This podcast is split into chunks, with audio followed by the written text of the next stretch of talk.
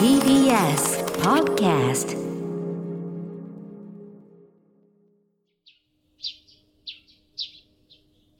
桂宮治。これが宮治でございます。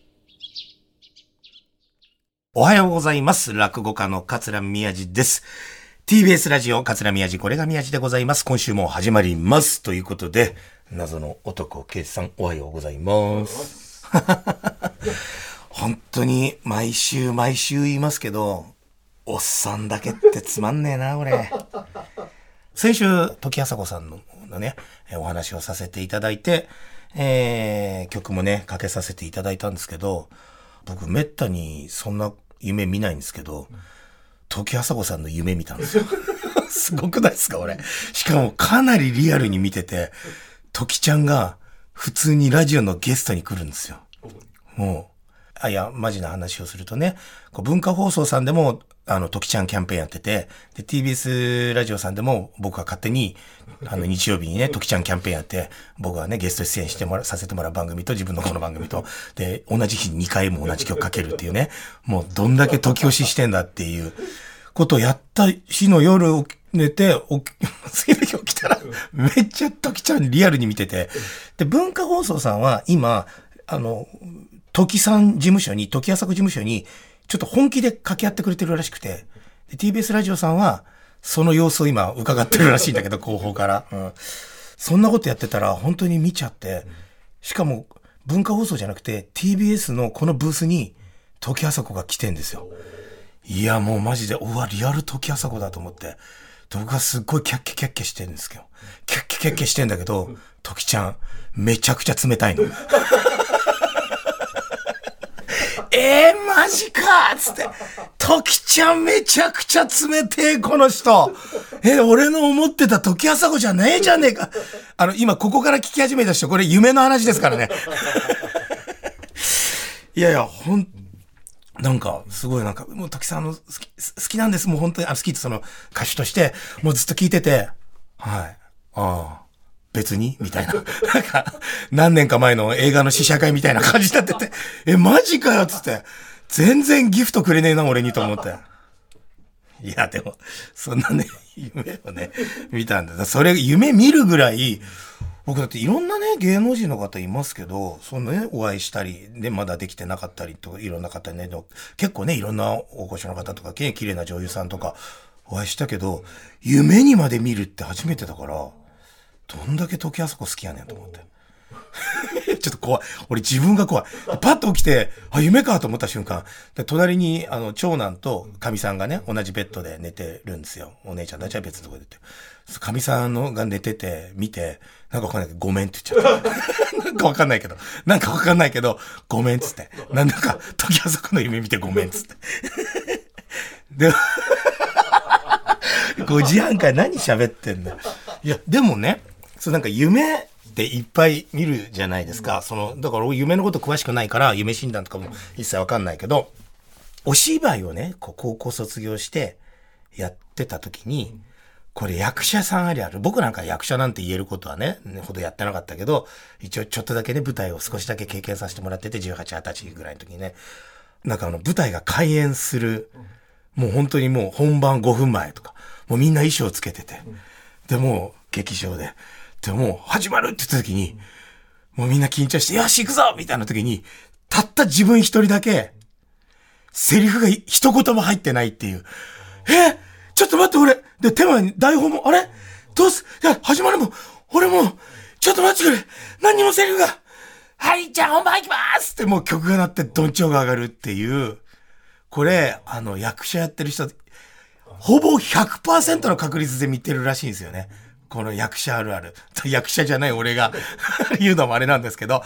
そういう夢を、で、で、それ、すごいやっぱそのお芝居をね、ちょこっとだけ養成所とかいた時に、10代の時に、ほんと見てて恐怖で、で、もうお芝居そんなのもうやめて営業活動してる時とかは全然見てないし、でも営業やってた時もやっぱりこれ何？あの、売り上げが取れなくて辛い夢とか見るんですけど、で、落語家になって見るのは、もう一番のは、ネタおろしの回がもう開演してんのに、また一言もセリフが入ってないっていう、もうなんかセリフ入ってない夢多すぎて、もう何なんだこれって、だからよ、よっぽど心の中にこのセリフとか、いろんなものっていうのはそうそう入れなきゃいけないんだなと。これはあの、聞いてる方でね、あの、ご職業に関する夢でもいいし、こういうなんか、恐怖の夢、なんかあったらちょっとメールください。自分こういう夢見て怖かったとか。まあ楽しい夢でもいいですけどね。でもやっぱこう他人の恐怖の夢って面白そうじゃないですか。いやでも本当あの、時ちゃん冷たかったな。マジで。でもほら、マイナスから入った方が、夢で勝手に俺時ちゃんをマイナスにして、こんなに会いたいのになんで嫌な人に仕上げてんのかわかんないけど。なんで、なんで嫌な人に仕上げてんのかわかんないけどさ。あ、でもその、嫌な、嫌な人、嫌な人じゃないけど、嫌な人じゃないけど、その、この間のね、日曜日に、まあ、先週ですか。そのラジオ終わった後、このね、えー、これが宮地でございます。終わった後、爆笑問題さんの日曜さんで出させていただきまして、ね、謎の男を、K さんも、読んでないのに来ていただいて、本当に、なんかわかんないけど、俺のマネージャーみたいになやつだじゃないですか。カバン持って。結構、結構ね、僕二つの前半の頃からお世話になっててね、せね、K さん、K さんっていう僕先生っていう負担言ってたんですその人に俺のカバン持ってたやつで、はい、つって。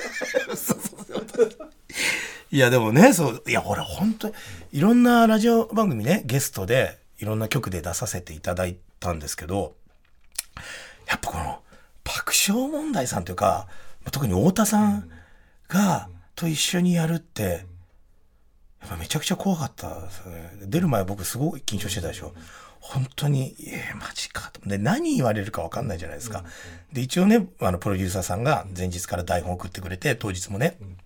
紙何枚かね、台本くれて、でも渡すときに、すいません、一応ここに台本はあの、ご用意させていただきましたが、え基本全くこれ通りに進むことはありませんので、あの、まあ、あの、爆笑問題の二人と、あの、楽しく投稿して、楽しいわけねえだろ、そんなもんと思って。じゃあ持ってくんなよ、つって。で、この番組のプロデューサーさんもね、えー、一応来てくれていて、ね。で、ディレクターさん二人ですけど、一人の方は来てくれてて、で、一人だけ来なかった人いますけど、だから自宅で聞いてたって言ってたけど、いや、でね、基本このスタッフさん、ほぼほぼみんな来てくれて、ね。で、わーってやって、で、なんか会議室みたいなところ控え室でね、ね、その目の前にいる K さんと、プロデューサーさんとディレクターさんと、ね、えー、まあ来なかった人はちょっと置いといて、みんなでね、その、もらった、その台本をね、こう一応、一応読んでね、どんなことが書いてあるのか、つって、ああ、こんなん来るかな、とかね、こう、こういう質問来るんじゃないかな、とか、わーわーわーわーやってね。でも、この通り進まないって言うから、じゃあ、行きましょうつって、時間ですって言ってね。で、俺もうこの台本をペンと一緒に置いてあったやつを、そのままね、テーブルにポイってやって行こうとしたら、さすがにこのプロデューサーが、一応形上持ってきましょうよ、これ。一応持ってきましょうよつって、そうっすかつって。一応持ってったんだけど、本当に何一つ使わなかったあれ。いや、でも本当だって、入った瞬間、ブース入った瞬間に、太田さんがね、田中さんも含めて、あと、女子アナの山本さん、山本エリカさん、エリカ様。そうだ、エリカ様って言ってた、太田さんが。お、綺麗な方ですね。本当に山本エリカさん。な、な、何の番組でしたっけ？夜のニュースで、ニュースリーダーですよね。いや、あの、透き通るような肌なんですよね。で、目の前。だって今、これちょっとね、ラジオ聞いてらっしゃる方あれですけど、今このブースの中4人座れる席があって、目の前に1個ずつマイクが置いてあって、で、すべて目の前に、えー、あの、クリアボードが立ってる。だ僕と今、K さん、目の前にいる K さん、同じ位置に、だ K さんの位置に、そう、山本アナがいたんですよ。いや、もう、全然違うじゃん、見た目。なんだこれ。俺、今ここに山本さんいてくれたら、この番組もうちょっと跳ねてると思うよ、俺。もうちょっと楽しく喋ってるもん、俺。いや、本当ただ、その、エリカ様ね、山本エリカさん、本当にお綺麗なんだけども、それを超越するぐらい、もう爆笑問題さんに対する恐怖が 勝ってるから、もうつって入って、そう山本さんに一応ご挨拶してね、横にいる爆笑問題さんに、おはようございます、はじめまして、桂宮治でございます。どうぞよろしくお願いします。ああ、本当にね、初めてだっけ？とかね、初めてだよね？って言って、初めてじゃなくてこれこれこうで、まあ覚えてらっしゃるなら当たり前なんです。あの、二つ目の時とか前座の時にご挨拶をね、楽屋でさせていたああ、そう、そうなんだ。ね、つって。ああ、白山と仲間だ。ああ、そうです。グループやらせてもらってみたいすごくいい人なんです、大津さんとかね。本当に、本当に優しくて、あちょっと落ち着いて、ではそろそろ CM 開けますみたいな感じでね。いや、本当にね、あじゃあ今日すいません。よろしくお願いしますみたいな感じで太田さん言ってくれて。で、パッと放送始まった、生放送始まった瞬間、田中さんがね、さあ、爆笑問題、日曜さんで、今日のゲストって言った瞬間にね、太田さんが、そんなに焦点の師匠方嫌いなんだ。誰が言ったんだ誰が言ったんだっつうの。もうあの人やばい人だなと思って。いやいやいやいやいや、言ってないですよから始まって。何なんだ、もう、もうね、田中さんもね、まあ、止めようとしてくれるけど、もうあれ聞く人が聞いたら本気でかけて悪口言ってるみたいな感じになるからさ。いや、でも、でも、でも、なんか、意外とね、皆さんからご用を得て、もう汗だくのまんまいろいろ喋ったんですけど、もうなんか緊張のあまり、今日この話しようと思ったんだけど、もうほぼほぼ俺何話したのか、もう覚えてないですよね。ただ単にあの、翔太師匠の落語には厚みがないだろうって、って言われてね。いや、そんなことありません。厚みがないんじゃあります。薄さしかないとかわけのわかんない。もう爪痕残そうとして何適当なこと言ってんだよっていうのを、あの、帰り、放送が終わった後帰りね、また別の現場行くときに、一応その、ラジコでね、聞きながら行ったときに、俺もうとんでもないこと言ってんなと思って。いや、でも本当に、なんだろう。生放送ってもう取り返しつかないじゃないですか。瞬発力でね。そうそう。でも、なんか、いいっすね。そのままほら、流れて、本とかね、活字だと延々に読み返せるけど、まあ、言葉ってね、まあ、なんか、いいじゃない。だすっごい驚くのは、その、な、何ですか？あの、とある、こう、落語会で、あの、防災訓練とか、その大きい会館の防災訓練とかで、なんかやんなきゃいけなくて、で、それに呼ばれて、で、私とかが落語をやってる時に、警報が鳴って、警報っていうかそう、サイレンが鳴って、うん、うん、うん、火事です、火事です、みたいな。避難してくださいとか言って避難して、で、それで全部避難誘導が終わって、全部点呼も終わって、すべてが終わったらもう一回戻って、じゃあ、新たに落語会、じゃあ、ちょっとやりましょう、みたいな、そういうのよくあったんですよ。前、文京区のとあるホールで、まあ、文京区のとあるホールって言ったんだけど、俺と仲間のね、先輩の竜亭こちらくって二人でブッキングしてもらってね、ってやって、二人で、で、僕が落語やってる時に、その時、火事だったんですけど、うん、うん、うん、火事です。火事です。避難をしてください。火災場所は、火元は、楽屋、楽屋、出演者のタバコの不始末により火事が発生した。俺たちのせいにしてんじゃねえかつって。俺それ、今思い出しちゃった。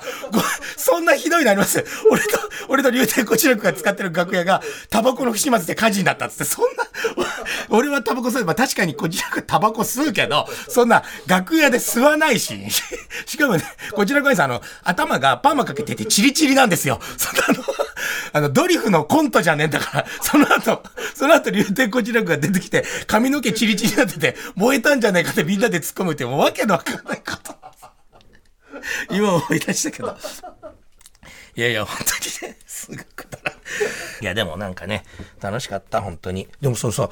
今思いました。これ、なんか、これ紙に書いてあったけど、山本アナをいやらしい目で見ているツイッターの写真 これ、あの、爆笑問題さんのね、日曜サンデーの公式アカウント、ツイッターに、その放送ね、と喋ってる間に、そのカメラ担当とか知らないけどスタッフさんがね、ブスの中入ってきて、すごいいろいろね、カメラ撮ってって、僕も何も気にしないです。こっち意識する必要ないじゃないですか、太田さんとね、田中さんいらっしゃって、目の前にね、エリカ様いらっしゃいますから、もうそんな気にせずに普通にやってて、で、基本僕は太田さんがもうグワーって攻めてくるから、もう防衛しなきゃいけないから、もう太田さんの方見ながら、いやーってもうずっとやってたんですけど、そのうちになんかね、こう、まあいろいろ話があって、ふっと、エリカ様の方をね、一瞬見る時もあるじゃないですか。話のついて、取り、止めてくださいよ、山さん、みたいな。その時の写真を撮ったからなのかわかんないんですけど、俺が、本当にあの、今世紀最大のドスケベ親父みたいな目してて、それをさ、で、で、山本アナの方、エリカさんを見てる写真をアップされてんですよね、SNS に。いや、もう本当に、なんですか、爆笑問題日曜さんで、あの、太田さんだけじゃなくて、スタッフも底意地が悪すぎるよね、あれ。ひど俺、それをさ、あの、帰り、俺知らないから、そんなのアップされてるの。聞く、あ、さ、あの、ケイさんにね、もうケイさんのこと俺、菊池さんつっちゃったよ、俺も。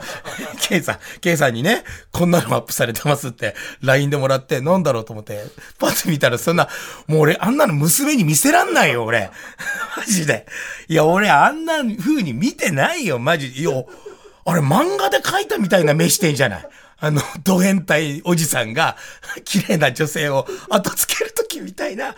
いや、マジかと思って。いや、もう俺もう超怖い、あれ。だからそれ皆さんちょっと、これまだ見てない方は爆笑問題日曜サンデーの出され、これやばいこれちょっと今すぐに見てください。山本アナ、舐めて俺が、これあれですよ、もうこれもう、あの、AV 男優ですよ、こんなの。AV 男優ですよね。いや、マジで。これ昭和の AV 男優だよ、こんな。もう絶対これダメなやつじゃない。いや、もうマジでこれだけ削除して。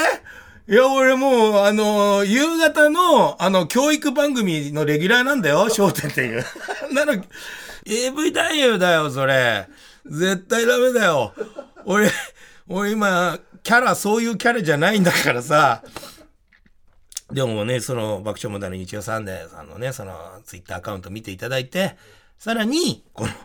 えー、TBS ラジオ、桂宮治、これが宮治でございますの、ツイッターとかのね、えー、の、アカウントもあの、フォローをしてください。あの、スタッフさんと協議したんですけど、こんなに一生懸命毎週ね、喋ってて、こんなにフォロワー数伸びないもんかねつってね、フォロワー数伸びない問題がさ、じゃだから、あれなんですよ。だから、この番組のフォロワーを増やす、増やすっていう、あれじゃないですか、なんかあの、プレゼントとか、てか、ノベライズもない、なんか、なんか作りましょうよ。あ、ノベルティです。ノベルティです。ノベライズじゃないです、ノベルティ。小説です。そうです。ノベルティ。そう、この番組にノベルティがないんですよ。なんかないですか毎週、毎週か収録のたびに、あの、この TBS さんの下で、あの、いつも買ってる、この、アイス、アイスカフェよりの、えー、飲み終わった後のカップを洗ってあじゃあ僕がもらった、この間もらった、やっともらった、商店メンバーにならないと絶対にもらえない千社札。なんで TBS ラジオのリスさんに配るんだよ。絶対ダメだよ。絶対怒られる。そうなんですよ。だからスタッフさんもね、あの、ディレクターさんとか、そうそう、プロデューサーさんとかね、そう、いろんな関係してる方も、結構上の、全員がもらえるわけじゃないんだよ、あれ多分ね。結構ね、上の方のプロデューサーさんとか、いろんな方がもらえるやつの、出演者はだから全員、もう大中小っていう形でね、大入りって書いてあって、商店って書いてあって、自分の名前。いや、もうあれは、もうほら、あの、昔からすごい憧れだから、その前作辰巳時代から商店メンバーの方が、あの、色紙とかを書いてるとか見ると、絶対あの、戦弱だ、統一のやつをパーンって貼る、あれをこの間手に入れたんで、それをじゃあ TBS の、これが宮治でございますを、フォローしてくれた方、全員に。そうよ、嘘嘘嘘嘘、できねえ。できねえよ、そんなの。いや、俺マジで降ろされるわ、といういや、もうそんなね、もうバカなことを話してたら、結構な時間経っちゃったんで、ちょっとここでね、もう、ちょっと喉も疲れてきたから、ちょっと一回、一回休もうかなということで、皆さんに今日ね、朝5時半ね、曲を聴いていただきたいなと。もう今日はもうちょっとね、あの、元気な感じで行きましょうよ。えー、今日は皆さんに、 Choo Choo TRAIN をお聴きいただきたいんでございますやっぱこれね、もう僕たちの世代も、もうカラオケ行ったらね、結構もう学生時代とか歌ってた。もうワンワンワンワン言いながらね、やってたんですよ。ただここで問題がありまして、 Choo Choo TRAIN にも、 EXILE 兄さんの Choo Choo TRAIN にするか、それともやっぱり本家モド、 ZOO 先生の Choo Choo TRAIN にするか、 EXILE 兄さんか ZOO 先生にするか、これもうご、もうするってと困っちまうんだけどさ、でもやっぱりこれ聞いてらっしゃる方のね、これ年代とか考えるっていうと、やっぱ EXILE 兄さんっていうよりは、 ZOO 先生の方がいいんじゃねえかと思いましてね。それってと皆さんお待たせいたしました。 ZOO 先生で Choo Choo TRAIN。さあ、皆さんには ZOO 先生で Choo Choo TRAIN をお聞きいただきましたということでね。いや、本当にね、なんかこれ聞くと思い出しますね。学生時代を。あっとね、そう、スキーですよね。スキー。そうなんですよ、スキー。おい、でも、僕たち世代は、僕、小学校の時に初めて、あの、保育園の同級生のお父さんに、あの、保育園の同級生と一緒にね、あの、スキー連れてってもらって、その親子は上手いから、すごい教えてもらったけど、全然滑れなくて、で、夜寝て、起きたら、めっちゃおねしょしたのだけ覚えてんだけど、地獄じゃねえかっつって。地獄じゃ、しかも俺、そう、小学生になってからだからね、俺もめちゃくちゃ恥ずかしい。今でも思い出すもんな。めっちゃ漏らしとんじゃん、俺っていう。そんな、だからでも学生時代、 Choo Choo TRAIN ぐらいの時は、やっぱスノボでしたね。僕たちの世代は。スノボを結構みんな、あの、昔からスキーやってた人たちはもちろんスキーだけど、僕たちの時は、あの、スノボやってる、僕もどっちもできないから、じゃあみんなスノボやんだったらってスノボやって、上からこう、転びながら転びながら降りてきて、で、またリフト券1日券買ってんじゃないですか。また上登って、転びながら転びながら降りてきて、で、もうみんな昼飯だって言って、まだ僕2回しか降りてきてないけど、もうね、昼飯食って、ちょっとビール飲んで、で、またもう一回連れてかれて、で、もうなんか嫌で、お尻の下にスノボ引きながら、ソリみたいにこうやって、ちょっとずつちょっとずつ降りてきて、もうすぐ宿帰って、温泉入って、一人で飲んでた。で、漏らさなかったけど、トイレばっか行ってた、おしっこしてもビールばっか飲んでて。そうだ、あの、今日あれだ。うちの娘が、次女がね、遠足行ってんだ。今日すっげえいい天気でしょ。遠足。すっげえ楽しい。なんかあの、アスレチック行ってんだって。フィールドアスレチック。うちらも子供の時行ったなと思って。もう自分で朝からお弁当詰めて、小小学4年生なんですけど、次女。自分で作って。あの、先生あの、ケイさん、あの、おにぎりの形したけど、お弁当イコールおにぎりはもう昭和の考え方ですよ。おにぎり、おにぎり、ちょっとすべてじゃないんだよ。うん、でも今だってサン、僕たちの時代でもサンドイッチの人とかいましたよ。そうそう、自分で。でもなんか、昭和だったな。あの、ちゃんと自分のお茶碗にまず炊きたてのご飯を入れて、その後、あの、ゆかりってわかります？ゆかり、そう、あの、梅の、あれをかけて混ぜて、それをご飯詰めて、で、自分でなんか、なんかリラックマさんの、あ、じゃあ、すみっこ暮らしだったかな？のキャラクターのなんか、いろんなのこう入れて、トマト入れて、ミートボール。でもやっぱミートボールは入れてたら、ミートボール入れて、何々入れて、自分で。で、なんか果物は別のやつで、アメリカンチェリーとイチゴと、なんか入れて、なんか、もう行ってくるつって着替え持って。うん、で、なんか誰かが落ちたら、もう、ハンで動くから、一人がい、なんか、池とかに落ちるやつあるじゃないですか。そうそう、一人が落ちたら、なんかもう全員なんかできなくなる。なんかわかんない変なルールがあるみたいで。すっげえテンション、今日めちゃくちゃいい天気。この放送の日はどんな天気だか知らないけど、これ収録してる日は信じられないぐらいいい天気なんですよ。で、僕今、普通にまだ5月なのに、今今日アロハ着てきてますからね、僕ね。そうそうそう。でも、僕の遠足の思い出、保育園の時に、もう両親とも働きで肉屋やってて、すっごい忙しくて、朝起きて保育園の遠足の日なのに、もうなんか忘れてたのかなんかで、あ、今日遠足だ、なんかわかんないけど、お弁当を母親が作ってないんですよ。えー、って言って、で、どうするって言ったら肉屋だから、ハムとか、そういうのソーセージとかいっぱいあるじゃないですか。売り物として。それを、もう信じられない数、お弁、でっかいお弁当箱に大人詰めて、母親と父親が言ったのが、これを持ってって、いろんなことを、物々交換をして、お前のお弁当作れって言われた。俺、そんな、そんな、俺勇者じゃねえよ。おお、源。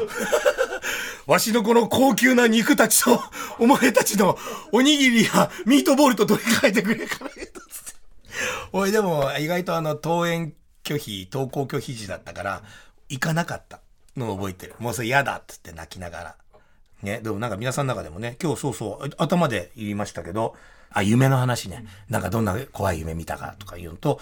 あと遠足の思い出とかね、お弁当どうだったとか、あの、お菓子300円、子供たちも買いに行ってたけど、300円なのかわかんないけど、バナナはセーフだったかアウトだったかとかね。そんなのあったらメール、えー、くれればというところで。あ、最後一個だけメール読もうかな。ね。えー、ラジオネームがないですから、名前は言いませんということで、おはようございます。と来ました、いきなり。おはようございます。宮地師匠、いつも楽しく拝聴しております。ありがとうございます。今年の母の日ですが、新宿末広亭で、昭夜師匠、龍尺師匠の新内披露工業を見るため、整理券並びに、中学生になった息子が付き合ってくれました。おー、すごい、すごい、すごい。小学校の中学年ぐらいまでは、寄席に誘えば喜んで一緒に行ってくれましたが、高学年になった途端、もう行かないと断られて寂しく感じておりました。まあそういう時期になるよね。まあ高学年になれば、誰でもね、母親と一緒に出かけるのも恥ずかしくなる年頃、成長だと思っていました。そんな息子をダメ元で誘ってみたところ、心く、いいよと即答するではありませんか。あまりの嬉しさに、当日は朝9時前から並び、早めの整理券をゲットね、久しぶりに親子揃って、成金の師匠たちの落語を楽しみました。終わってから息子にお礼を言ったところ、日程が合えばいつでも行くから、と嬉しい言葉に涙出そうになった母の日でした。おめでとうございます。そうだよね。母親と一緒行ってね、自分も母親とね、最初の頃は嬉しかったけど、一緒にじいじゃんじゃねえや、革ジャン買いに行ったの覚えてんな。中学生の時に。あ、高校生だ。高校生の時に革ジャンが流行って、アビレックスの。それ高いから買えないのに、でも、母親に言ったらいいよって言って、二人で、まだその時大井町に丸いがあった頃だな。ああ、行って、もうや離婚してた頃だけど。あの母ちゃん、アビレックス、カビだらけになって捨てたな。うんそう、なんか、ああ、懐かしい。そう、でもね、えー、このね、えー、方、メールありがとうございます。このメールをね、くれた方の息子さんにね、声が届けばいいけど、ね、お母さんと一緒にいられる時期もね、限られてますから、ね、ぜひぜひお母さん喜ばせるためにも、ね、いけるの今のうちですよ。ね、お母さんに付き合ってあげてください。さあ、ということで、えー、お時間になっちゃった。ね、番組ではあなたからのメッセージを、心よりお待ちをしております。うん。アドレスは、みやじ905、アットマーク tbs.co.jp、myaji905、アットマーク tbs.co.jp。番組のホームページからもメッセージを送ることができます。また、過去の放送はすべて、ポッドキャストで聞くことができます。ポッドキャストって何という人は、お近くの若い人に聞いてください。もうこれ、ジジババさんしか聞いてないのも限定みたいなラジオになってきたけど。来週とかさ、もう健康法は何かとかさ、ちょっと試して合点的な放送にしましょうかもう。そっちの方が伸びんじゃないのかな、この番組。さあ、それではまた来週素敵な日曜日をお過ごしください。桂宮治でございました。ツイッターフォローしてね。もっとプールのスポットライト誰一人取り残さない社会をキーワードにゲストをお招きしながら勉強するやつ。みんなで考えてゆこう。スポットライト。毎週日曜夜11時配信スタート